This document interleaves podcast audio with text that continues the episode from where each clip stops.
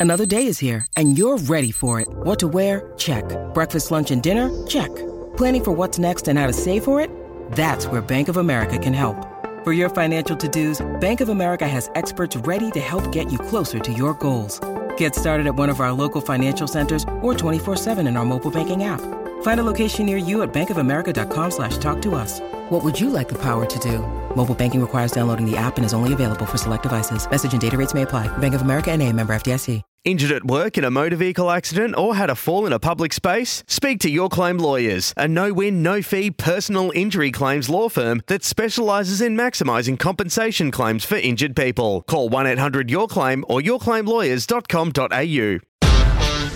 Crunching the numbers. Thanks to Hume Tennis and Community Centre, a mini Melbourne park in Melbourne's north, which has tennis for everyone. Perfect for coaches and players if you're coming from interstate to train and compete.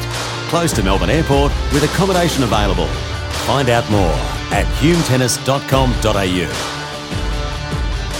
Hello, this is Stephen Huss, and welcome to another episode of Crunching the Numbers. I'm here with my compatriot Chris Tontz, who's over in Tokyo right now, with uh, Claire Liu, who's competing there. Chris, how are things in Japan, mate? Oh, it's great. Uh, it's my first time here, so uh, they're doing an unbelievable job. But I think we've been here for four days now, and we've only hit outdoors once. So oh, I think it's wow. gonna, yeah, it's gonna rain all week. But uh, yeah, it's a great facility. I love it. All right. Well, uh, now you have set up. Um, you've done an unbelievable job to put some statistics together today. Tell us a little bit about what we're what we're going to touch on today, and then uh, I, I don't think we can. Yeah. Why don't you introduce what we're going to talk about today? Yeah. So something I've been passionate about is is um, especially the, the girl I travel with. She's not the hardest hitter, so I, I've always been like kind of concerned, like how hard is hard enough? So, uh, what are the men and women doing in terms of like rally ball speed? And especially lately, it's like I, I go on Instagram or whatever, Facebook, and it's it's like you, you see Rune or Ruud or Alcaraz or Kyrgios, and these guys are just launching forehands in practice, and it seems like that's getting a lot more attention lately. You know how hard how hard these guys are hitting, and some of the women. So I just want to make sure like you're not left behind. Like how important is rally ball speed in terms of giving yourself the best chance to win or, or, or constructing a point. So so yeah, I, I, put together some stuff. Uh, I'm going to use the 2019 U.S. Open, which I, I have the the most stuff on, and maybe compare a little bit to uh, to 2021, the U.S. Open, since that just passed. But uh, yeah, that's pretty much what I wanted to talk about today. Fantastic. And I thought just before we start on the numbers, we should mention uh, the retirement of one Roger Federer um, this week. Um, I think you had a story to share, and then I'd like to, sh- to share two quick ones as well. Um, but certainly, you know, obviously one of the greatest players ever to play the game, um, and someone who's obviously dominated in our lifetime. So share a little tidbit from uh, from Roger. Yeah, so the, the story I was telling you right before we started here was was one my buddy told me. He he uh, was at Indian Wells watching him, and and Federer was playing Blake, and I, I think it might have been in the semis, and it kind of relates to the rally ball speed. And I think in that match, Blake had hit a couple really big forehands. He was known for his forehand, and the crowd really got into it. And then on, then he he Blake hit a, like a huge forehand for a winner. But at that point, Federer was winning pretty easily. And uh, the very next point after Blake launched that forehand and the, the crowd was going crazy, Federer did the same thing back to him. He hit it just as hard. But I think it was more Federer showing him, I can hit just as hard as you. I, j- I just don't need to. And maybe we'll talk about that a little on the podcast, but that that's the story I have. So let's see what yeah. you got. Well, he certainly had the ability to change gears, didn't he, to go up or down depending on what he needed. So mine are a little bit away from tennis. Um, obviously, I shared some locker rooms with him over the years because uh, you know he was uh, we were traveling at the same time and, and competing. Um, he was usually there in the second week, and I was long gone. But uh, there were a few a few times where we crossed paths and uh, one of them was at, at Wimbledon, where I was in the downstairs gym, and it just started raining, so things were delayed. And Roger comes down and he's kind of walking around, and I'm thinking he's going to warm up. and then he grabs one of those uh, uh, those rollers, kind of one of the, the thin, long ones, you know, that people sort of roll out on. And he's like, "Oh, come on, someone bowl to me." And I'm thinking, you know, what is he talking about? So one of the South African guys got up and uh, and started bowling to him, and then he looks over at me. He's like, "Come on, hussy, you field." And he's actually batting, playing cricket, um, you know, with the exercise roller and uh, one of the South African guys is bowling to him, and I'm sitting there trying to catch him, and he's you know he's hitting it and he's running back and forth just like he's playing cricket. So I was you know I'd kind of forgotten. Obviously, one of his earliest coaches was uh, Peter Carter, who had a massive influence on him, an Australian guy. And so you know Federer knew cricket very well. He was playing you know off drives and and and and pulls over square leg, which doesn't mean anything to you, Chris. But uh, nope. he was uh, he was certainly in the in the cricket. That was one story, and then the second one I think is even better. I was in the training room in in Madrid, and a friend of mine, Ashley Fisher, was lying down, um, getting his back to work on from one of the physios, and Roger was sitting about two tables away with his coach, and I was sort of on the other side, um, and I was talking to somebody, and then you know. Fish, who was lying on the table, like got up and he looks over at me and he goes, "What was that?" And, I was sort of like, "What do you mean?" And he's like, "Oh, nothing." And then he lays back down again, and then uh, I sort of didn't pay any attention. And then it happens again, and Fish like jumps up off the off the bed that he's on, and the, and the masseuse looks at him like, "What are you, what are you doing?" And then he like looks at the looks at the ceiling, um, and he's like, "Oh, there's some water dripping on me or something." and I'm like, fish, what you're crazy. What are you talking about? And uh, anyway, he lays back down. And then now I start to pay a bit more attention. And Rogers, he's got a water pistol. And, and, and as soon as Fisher lies down, he's squirting him with the with the water pistol, and then just acting like nothing happened. And so, you know, there's just a human element to him. And uh, as yeah. I sort of observed him, and I certainly didn't know him well, just to say hello to, basically, but um, real just normal guy, um, not any flash about him. He wasn't better than anybody else. He's playing these practical jokes and doing different things. So everyone talks about his tennis and his class and all of that, and that's just without saying. But I thought I'd share those couple of things just to know that he's just a good human being and a, and a normal person. And the fact that he was squirting fish with a water pistol and he barely even knows fish uh, was was incredibly funny. So anyway, yeah, let's let's move story. away from the from from Rog and let's get into the statistics. Um, I, I, looked with the first thing that the the listeners should know is that Chris has converted a lot of these from miles per hour, which uh, you know you and and both and I'm familiar with as well from from living in America and, and dealing with that to kilometers per hour. So thanks for doing that, Chris. And why don't you take yep. us through um, some of the things um, that you've researched and got here. Yeah. So, uh, well, thanks, Stephen. Um, so the, the first thing I was thinking today was, it, is the game getting faster? Now I only have, I can only compare from from the U.S. Open 2021 uh, quarterfinals on because I, ha- I have the data on that. So that so if you remember that the, the it's just the women. If you remember, it was Emma Raducanu played Leylah Fernandez in the finals compared to 2019. If I compare that to the quarters on, and in that year, Bianca beat Serena. So if you think about rally ball speed, if you think about serve, forehand, and backhand, if, if, if you had to guess which was higher, the 2019 or, or last year with Emma and what, which would you guess? Oh, I, I would definitely guess uh, Serena and Bianca. I mean, Serena is probably, well, I think she's the most powerful woman to ever play the game, and obviously Bianca has some skill and has a bit has has some variety to her game, but she's also a powerful player. So I would have thought that. Yeah, and and and I would guess that as well. But and with that being said, still Serena hits the ball harder than than almost any woman, uh, but forehand and backhand and serve, and if you look at 2019, she hit harder than Medvedev forehand and backhand. Medvedev lost in the finals of 2019. Only thing Medvedev was faster at was the serve, obviously. Wow. Um, what? Yeah, that's quite impressive. But um, yeah, so if we look at if we compare the 2021 to the 2019 U.S. Open, just quarters on now, Svitolina was and Pliskova both were in the quarters. Uh, I think maybe Svitolina got to the semis two years in a row could be wrong on that. But so there's two people of the eight that were still in it. But the women forehand speed increased by three kilometers an hour. The backhand increased by one kilometer an hour, and the serve increased by three kilometers an hour.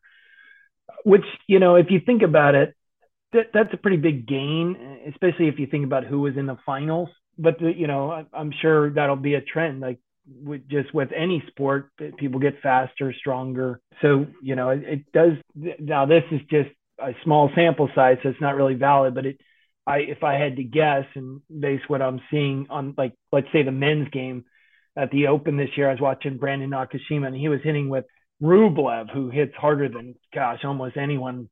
And I was so surprised. It just didn't I hadn't seen Brandon hit maybe a year, and Brandon Nakashima was he was hitting so much harder. But I would, if I had to guess, and we really had some numbers to back this up, just besides this small sample size, I would say it's probably going to keep increasing, and then until you get to a certain limit. But as technology gets better and and the game just keeps moving along, I, I think that trend will hold. But yeah, so that to me was a surprise. Let me just read the numbers: 164 yeah. to 167 on serve, uh, yeah. uh, 110 to 111 on forehand, yeah, so 105 to 108 on backhand. So yeah, I mean, I don't think there's any doubt, Chris, that if we think about you know tennis 10 years ago, 20 years ago, it was slower yeah. than it is now, and of course that trend is going to continue. So, but that's really interesting um, as far as you know Fernandez and Raducanu, who are obviously awesome tennis players. You but you wouldn't put them in the same power as uh, as as Serena and Bianca, and obviously, like you said, Serena is more powerful, but the yeah. game is just going to continue to get bigger and faster. All right, what else you got for us, Chris? Yeah, so so then I was thinking, well, if let's say I hit harder than you, Stephen Huss, which which I do. I know that. I think a lot of I can't deny that. Yes, that's most of the world. Yep. So so I, I wanted to see if if I just took that stat alone just if I hit harder than you, what would my chances be of winning the match if I if, if I combined uh, forehand backhand? Um, if I did it for the men and the women. So for the men, if if I hit harder than you, just combine forehand and backhand. I didn't do serve actually. Um, my chances of winning the match are 59% if I hit harder for both. If and then if I hit a harder forehand than you, 59%. And then if I hit a harder backhand, it's like 50 50. But yeah, I mean, probably in, in the men's game and the women's more now too, you're looking for more forehands because um, you can just hit it harder and more versatility. In the women's game, if let's say I hit harder than you, there was no difference. It was 50 50 whether I won the match. If I think at the end of the day, one, one thing, and you, you can get into this too, one thing we have to remember is you still have to find the court. So I, I, always think back to you know my cousin. He he would hit the ball so hard, but you know finding the court consistently is a problem. So, but let's say if you're not going to bring as much power, you better make sure that you're doing something with the ball to make it harder for these people to to kind of overpower you or put you in in tough positions. So so that's my takeaway there. Now you had an interesting point, and maybe we'll get to that in the next one. But about you about rally ball speed, you know, you have to be somewhere. My thought is, if you hit significantly harder than me, um, you know that number might go up as far as your winning percentage. So when we're looking at these statistics, I think it's important for the listeners to realize and understand is we're we're comparing pros to pros. We're comparing the quarterfinalists onwards at the Grand Slams. So it's not like it's not like somebody's you know hitting a forehand um, at 111 and someone else is hitting a forehand at 82. Like that would be a huge difference, and they probably wouldn't be in the same ballpark. But yeah. if you're 111 to 104, and the 104 can maneuver the ball and and control the ball better than the 111, then that sort of difference in pace perhaps isn't so significant and, and isn't a big reason why they would win the match. So we got to remember that we're these they're pretty close, and you need to have a baseline of power or rally ball speed to even kind of be able to play at the level. Um, so that was kind of a point that I had. Uh, So I think that that power is definitely something that we want to try to continue to develop as coaches. because while you don't have to be the most powerful player in the world to be really successful, which you know Federer, um, who's just retired, is has not been. He's not the hardest hitter on tour, but he can hit the ball hard if he wants to. Um, so it's not everything, but you need to you need to get to a certain baseline. You need to be somewhere in the vicinity um, yeah. to be able to play at the highest level. Yeah, that's that's great because that, that kind of ties in to to the next point is let let's see where these where these finalists from the 2019 let's see where they matched up compared to the rest of the field. So so if you look at uh, Nadal compared to the other 128, and so I just went by their average forehand speed for the tournament. Yep. So Nadal, uh, well, actually I went for for each match their their hardest and then kind of filtered it out. But so Nadal would be seventh on the list for the hardest forehand, 122 kilometers an hour, which now he's tied for seventh with a bunch of people. So that would actually put him, if you just count, okay, the, the you know, 10 tied for six above him and, and just count Nadal's the first below the all the people tied for six. It put him at 31 out of 128. But I'd say there's probably another 15 that can also hit about the same speed as, as Nadal, 122 on the forehand. Backhand, he was seventh on the list, uh, 116 kilometers an hour. And serve, he was 12th on the list, 192, which would put him 29 on the list. Backhand was actually put him on seven. Now, the interesting thing is, I, I, don't know if many people have seen him practice. I know, I know you have, Stephen he hits the ball ridiculously hard, harder than anyone I've ever seen. It's it's almost borderline reckless. And I, I remember one time I asked Francisco Roig, why does he hit so hard in practice compared to a match? And just so the I, listeners know, Francisco Roig is a coach that's spent a lot of time with Nadal over his whole oh, career. Yeah. So even though Tony Nadal is well known for, as being his coach, Francisco Roig has always been involved. You know, if you look at him in practice, I'd say he's probably one or two on the list for forehand and backhand. So, so when I asked uh, Francisco uh, or Francis, I thought he was going to give me an answer like, "Oh, he just, you know, wants to hit hard in practice because in the match he knows the speed's going to drop down."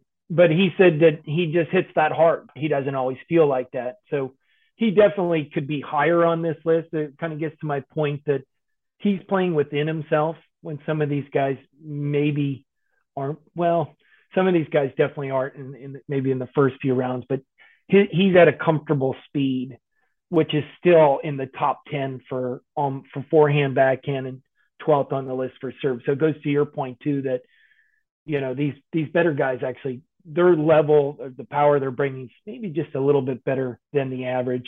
Medvedev, on the other hand, forehand, he was tied for 10th, 117, which would put him 62. It'd put him kind of right in the middle. Uh, backhand tied for 12th uh, on the list, uh, 108 kilometers per hour, 35 on the list. And but serve really stood out. He was tied for fifth, 203, which would put him like seventh down on the list. But so his serve's a big weapon.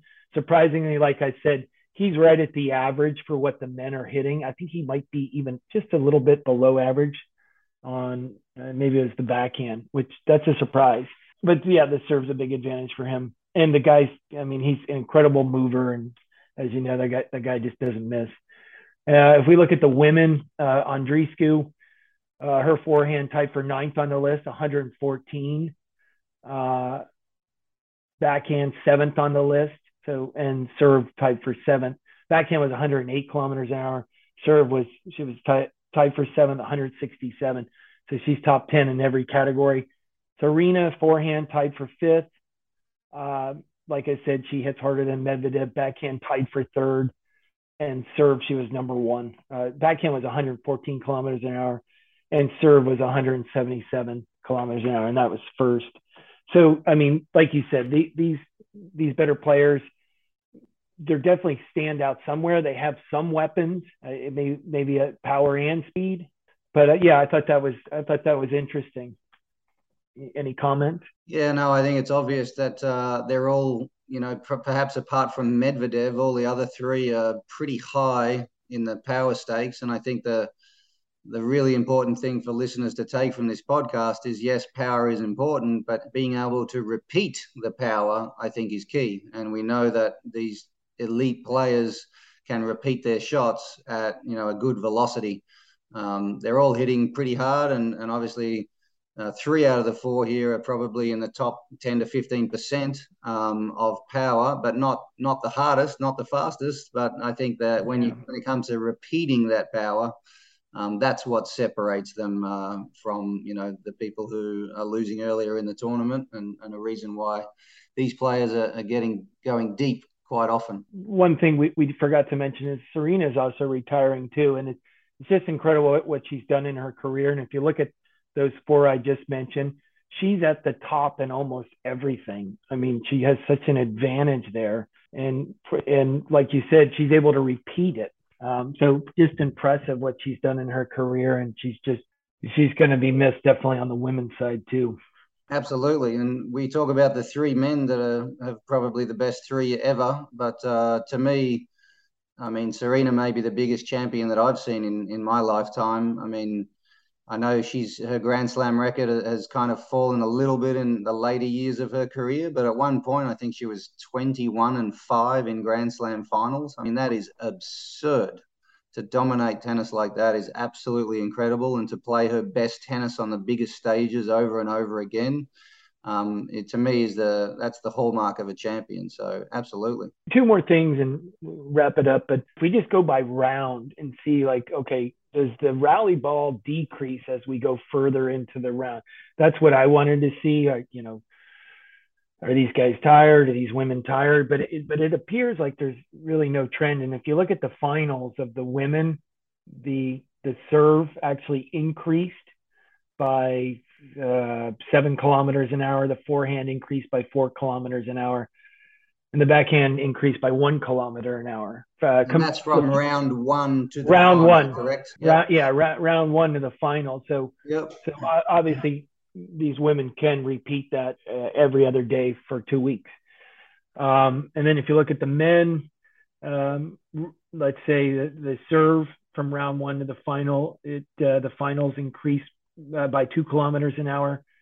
The forehand decreased by five kilometers an hour, and the backhand decreased by five kilometers an hour. And that's probably more Medvedev, if anything, because if you look at the the semis, um, it, it, was an increase all around. You had Berrettini, I think, was in the semis too. So serve really went up.